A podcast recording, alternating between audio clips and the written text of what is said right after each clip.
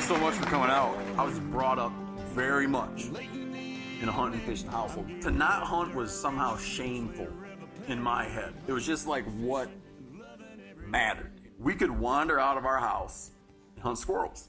At the time, you had to be 12 to hunt small game. We didn't wait that long. Um, and for me, wild game were just a thing of uh, fun and excitement. But I also recognized I wanted to be outdoors, and that's what I was going to do for a living. And I hit on this idea early on. I was like, I was going to be a mountain man, you know. Had no idea that I'd been born, you know, 200 years, 170 years, too late. But in order to make my living in the outdoors, I was going to do what the mountain men did, and I was going to become, you know, fur trapper. And after 10 years of just, I mean, trapping my ass off, um, I eventually just bagged it. When I finally gave up on um, fur trapping, I went away to college and I entered into what I considered sort of the, the, the zenith of my existence, right? It was like the, the, the emotional, moral apex of my existence as a hunter was sort of thrust upon me when I went away to school and found myself, like so many people in this room probably have, is like the dirt poor, broke college student. But in my case, I happened to pick a school. I went to Mich- up to school in the Michigan's Upper Peninsula. I picked a school, school where there was um, phenomenal hunting. I lived with my brother and a couple of friends of ours, and we went to school and we ate deer. And our mantra was uh, burgers for lunch, steaks for dinner. What was so revelatory to me about that, that happening to me, um, is that I had struggled so long for this idea of like, how do we value, you know, what, what, what is, how do we value wildlife, the abundance of it? What does it mean to us personally? Like, what is that animal worth to you, you know? And I found that for me, by hunting for my own food, um, I was able to achieve a thing where I got to, I set the value. And I placed the value, I decided, you know what, astronomical. Can't be named. You know, there's no price tag you could possibly put on it. That set of experiences for a very finite period of time formed the basis where I then said, like, this is the, for me, this is the most meaningful way to eat.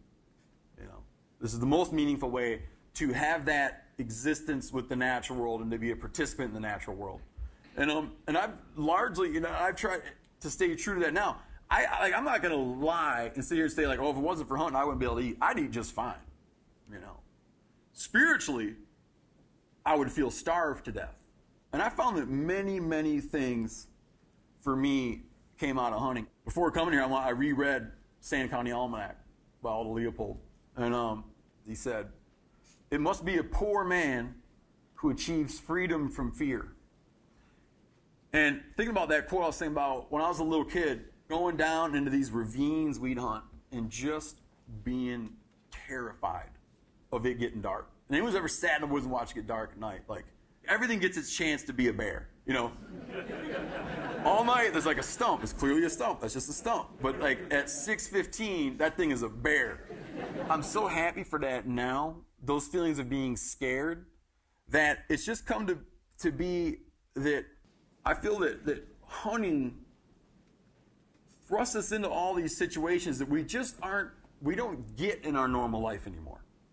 I, I went on a hunt for Dall sheep with my two brothers and we calculated out our food. We were eating freeze dry food, and we ran out of food so fast.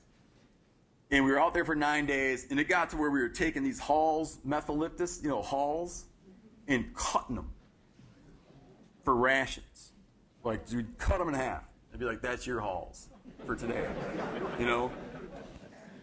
And we ended up getting a black bear. And taking the black bear fat, we rendered the black bear fat down into oil and then fried uh, pieces of black bear meat in that oil and eating that and having it be that I still like if I had to pick one meal in my life that's like meant something to me, it was the meal A, and that was the meal that I had like the most hungriest, most satisfying meal I've had. Hunting is within us. We just recently stumbled into this idea that maybe some of us won't. There's another writer I admire a lot, Tom McGuane, Thomas McGuane in one of his books, he imagines this in, in an essay he has about hunting. He imagines a conversation with an ardent anti-hunter. And the, the ardent anti-hunter says to McGuane, why do deer have to die for you? Would you die for deer? And McGuane says, yeah, if it came to that, you know. I think that that right there is a perspective that I think intense long-term exposure to the outdoors, intense long-term exposure to wild game brings you to that point. I think we'd say yes, individual animals, individual animals die for me, you know, the way species die for all species. But yeah, if it came down to it, and, I, and it was like it came down to me or the essence of wildlife, me or like the, the, the mega picture of wildlife, how would I go? I, I know how I would go. You know, it's not a doubt in my mind. I want to kind of touch on the, tr- the trophy hunting aspect of hunting. Um, watch all your shows, read your books. You're like my, when I sit out in the woods, you're like my conscience talking verbally. but I consider myself a trophy hunter. Okay. I eat everything I everything I kill. I eat. I don't like to kill stuff, but I love hunting. I love being in the woods, mm-hmm. and I become a trophy hunter more from the aspect of killing older animals that aren't breeding anymore. They're kind of over their prime. Yeah. And yet, when I watch a lot of your shows, my wife looks at me once in a while and says, "You're kind of making a dig at what I like to do." No, I'm not. I, once in a while, I hear the trophy hunting aspect versus, you know, hunting for for meat. But can you just touch on that a little bit? Yeah, absolutely, man. When we talk about the word trophy hunting, and, and we're getting into deep into semantics here, like meanings of words. We can say the word trophy hunting, and one thing that might that we might mean when we say it is I say it, and I'm referring to what it means in the popular mind. Okay, I get people all the time be like, "Oh yeah, but you're not a trophy hunter," and I'm like, "Okay, I get what you think that is. What you think that is." is it is someone who views animals strictly as a symbol of their uh, they're going to take something from the animal waste the animal take something with it and use it as like a bragging rights thing right that's what's in their head so i might use the word and I, and I, I really don't think that i do but i might use the word in that way where i'm referring to what they perceive that to be all right when I was a kid, if you killed a big buck, it was great. But if you kill a big buck, it's just because that's the one that came by. But I understand now, and I got a lot of friends who've arrived at a point where if you kill a 12 year old Dall ram, you're beating old man winter by a couple months. They don't get older than that. So some guy that might go up and be like, he wants to kill the biggest, baddest ram on the mountain, who's probably in the end killing a, a sheep that is just, he's past his sexual prime by two years, by one year. He'll never make it through the winter. You don't kill 13 year old Dall rams rarely. It's like you're you're removing animals already moved. Is that guy a trophy hunter? Maybe he's like a sheep conservationist. So it just gets way too complicated in, in all these conditions and circumstances for me to act like it's bad. What I'll say is bad is this, and I've met people like this, many, unfortunately, who do. They go out and they kill something. They don't care about where it came from. They don't care about what it takes to sustain it. They don't care about its position in culture, how it affects people. They want to go home and show pictures of big rack. I'm sorry, man. Like I think a lot of people go through all kinds of gymnastics to try to act like that doesn't go on, but it goes on. You get this idea where it's supposed to be like, oh yeah, we're all in it together. But you know what? There's some people who I'm not in it with. You know? I know for a fact that you're not one of those guys right? But there are guys out there that I'm not in it with. I'm not on their team, you know, if they disrespect wildlife.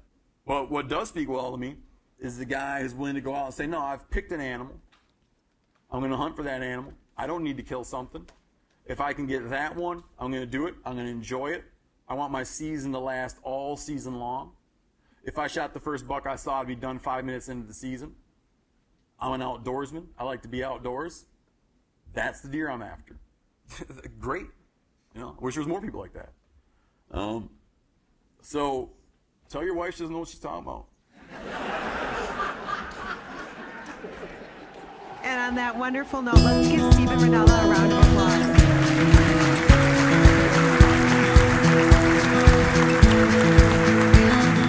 Raising up, I'm talking about lighter on a Saturday night. The band plays a song you like and you sing along. Raise up, I'm talking about daddy's old pickup truck. Shotgun seat, there's the one you love and you're kissing on. It's just a whiskey glass if you ain't making a toast.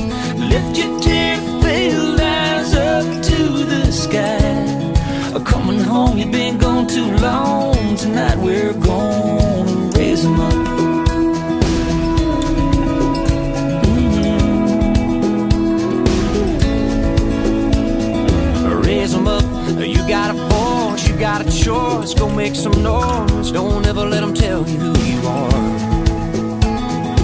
Raise them up, This black and blue. Fight for the truth, it's what you do. Hand on your heart for the stripes and stars.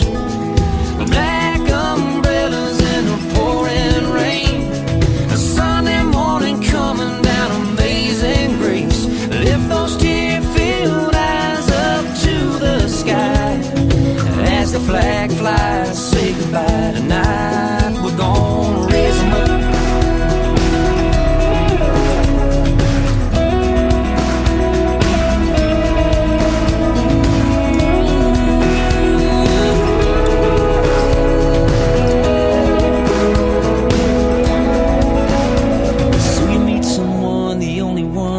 Take her by the hand, make her stand, buy some land, make some love, and them babies come. Raise them up. Raise them up. Yeah. Raise them up trophy high. Raise them up to the sky. Raise them up, show everybody that newborn smile.